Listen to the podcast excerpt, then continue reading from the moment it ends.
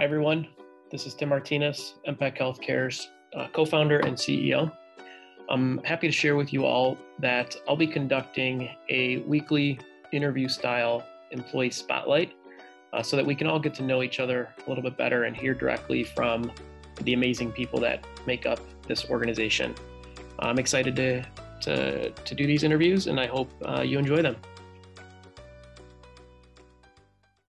This week's spotlight is on Alyssa Harrison, Illinois rural nurse practitioner and member of MPAC's first ever culture committee. Let's get to know Alyssa. Good morning. Good morning. How are you? I'm well. How are you? Doing well. Thank you. Good to see you. Good to see you. Well, before we get started, um, I do want to thank you personally for being a part of the Impact team and, and doing what you do, especially in light of this this ongoing pandemic and uh, crazy COVIDness. So, uh, really, really appreciate it. So, thank you. Absolutely. Um, also, for you in particular, thanks for being a part of the original Culture Committee crew.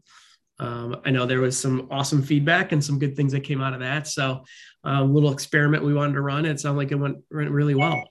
It really did. It really did. And you already implemented some of the things. So that was so impressive. Like, that's the exciting piece is to be a part of something. And then you see it, you see it cultivate into something, especially that fast. um, I that was appreciative as being a part of that. Because sometimes you feel like you sit on committees and you don't really know where they're going to go who's going to listen to this who cares about this feedback but that shows um, i would say how invested Impact is and really making sure that they're providing the ultimate experience for each and one of us and it's appreciated as a provider for sure well, thank you. Th- that was one of the things that we talked about when we created. We're not just going to create this and take up people's time just to sort of, you know, pretend like we're we care um, if we get feedback we better you know we better take it to heart. And if there's things that we can change then let's let's make those changes immediately. And um, and so yeah the, the feedback was incredible. Obviously there was a lot of great thought put behind it. And oftentimes it's you know sometimes not things that we think about and sort of just to get that open and honest feedback is really uh, really valuable for us. So yeah, why wouldn't we we then implement those changes? So it was um, it was good. I was really really happy with the results, and uh, and obviously now it's going to continue on. So yeah, that's good. Good, good, good, good. All right, shall we jump into it? Sure. Okay. Um, how long has it been for you now at MPAC? I just hit a year in August. So I'm just over a year. I'm still, I still feel like a newbie. a year a year in this space is like uh you know like a decade anywhere else especially with covid. So you're you're now a, a vet. Uh, yeah you're right. It, so you different. yeah. So you obviously went through the interview process while covid was going on. So you know maybe talk me through that process and like what ultimately made you decide to join you know the impact team? Um, I would say the ultimate thing that sealed the deal for me is I was in, this is related to the COVID experience. So when I was in my interview with who became my RCM, um, Marie, one of my kids interrupted the interview. and she was so open minded to it. She was like, it's fine. Because she could see me in the camera. And I was like, and I'm like, go away. And she's like, it's fine because that is one thing about Impact. We are very, you know, family oriented company, you know, real very, people. and I was like, you know what? No matter what you just told me, no matter what, all of these, um, you know, giving me the the whole spiel on exactly what M- MPAC stands for, that piece right there for me was the part that sealed the deal um, because the mission and all those things were, were dead on. And I was appreciative of that. But to know that someone, especially in a in the professional world of we kind of, especially as a woman who has a family and things like that, and who wants to be a professional, obviously, but to be a, able to take that on as well and to feel like that's accepted, that you're human and that this is a safe place to just have flaws and like it's okay and you can just be who you are. Like I appreciated that. Yeah. And I knew that this was like this was the place for me. So. Awesome. not not just accepted, but expected. Like this is life. This is life, um, and this is real yeah. life. Yeah. Um, and so I, that was I that give, was good. I give this example um, a lot when I'm asked about, you know, what is it that Impact does? You know, what makes you so special? And you know, my big thing is we really focus on provider satisfaction, and we believe that that will then lead to, you know, finding the best providers, and that then leads to providing the best care. And so we focus on the provider first, and flexibility. And I always give this example almost every single time. You know, let's say somebody's got you know a kid who's graduating from kindergarten on wednesday morning our expectation is that so long as it's communicated appropriately is that that person is at their kid's graduation wednesday morning and flexing in their schedule accordingly right? Maybe coming in later and staying later or coming in on a weekend or just working extra the rest of the week. Our expectation is that they're going to be there not that my job drives everything but really right i have a job and i need a job for most of us but right i have a life and i have a family and i don't want to miss out on those things. And so um, that that's fitting for for your example of not having to like swat your kid away in the middle of zoom and, and feel embarrassed by that or, or you know put mm-hmm. off or have an employer be put off by that i mean that's that's what happens especially now with all the zoom calls absolutely absolutely so I, that was the part that sealed the deal i mean there was some there was other good things obviously flexibility in that environment was that was awesome. the winner for me. Yeah. All right, good. so been a year now. Um, COVID continues to rear its ugly head every time we think it's going away. Um, it's an intense environment as it, you know, already without COVID to practice in this space. You know, we exist because we don't feel like it's been done um, to the standards that it should have been done with care in the space that is. So that's our mission is really raise the, the, the standard of care. Um, but we know it wasn't going to be easy. Um, through this process, COVID has made it even harder. Um, but there's lots of rewarding things of, of work in this space as well. Is there maybe an example you'd be willing to share about an experience you've had with either a patient or patient and their family or something that's been meaningful for you over the last year? or maybe a theme, maybe not one in particular, but a theme? Um, the theme for me that has been the most rewarding and I believe that I have made such an impact has been with COVID comes the upset of there's been a lot of deaths. Um, there's been a lot of unexpected deaths. Yeah. So I have really taken pride in kind of cultivating those conversations with families and really using my compassion, my ability to relate, my ability to um, talk to them as a person um, and spend that extra time to make that transition, to make those decisions, to make that preparation easy. Yeah. And I have found that to be the most rewarding.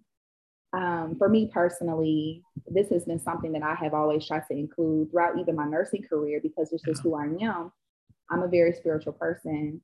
And so I like when I'm able to connect with people. And I always, especially when I have a patient who we know that death is imminent, we've had those conversations and the patient is able to be aware. I always um, I use the opportunity to ask patients like, are they a believer? Because if they buy into that and they answer yes and they allow me to connect with them like that, I always ask, well, can I pray with you? Can I pray with family? Um, and I have found that it's been very accepted, especially in this environment. Yeah. Because the patients, a lot of them that is that is a foundation that a lot of them do share. Sure. And that has been very rewarding to me. And families are not used to that. um, they're definitely not used to providers or doctors yep. or people spending that extra time, especially not going the extra mile to even, you know, make sure because that's important to me, that's important. So I have found that to be very, very rewarding um, because there there has been a lot of deaths with COVID, um, and I have tried to find a way to help people with that. That's that's really powerful. Thank you for sharing that. That um, I think when we started looking into this sort of advanced care planning, you know, focus, it was really remarkable. Um, as a society, we don't do well with accepting death, right? We see it as failure. and then, you you look at the elderly and it's really not the patients who are looking for do every last thing for me and keep me alive, alive for as long as possible. It's really the family and their the guilt that is felt in terms of i'm failing you know my loved one by not doing everything we can which is it's ridiculous to think about it that way.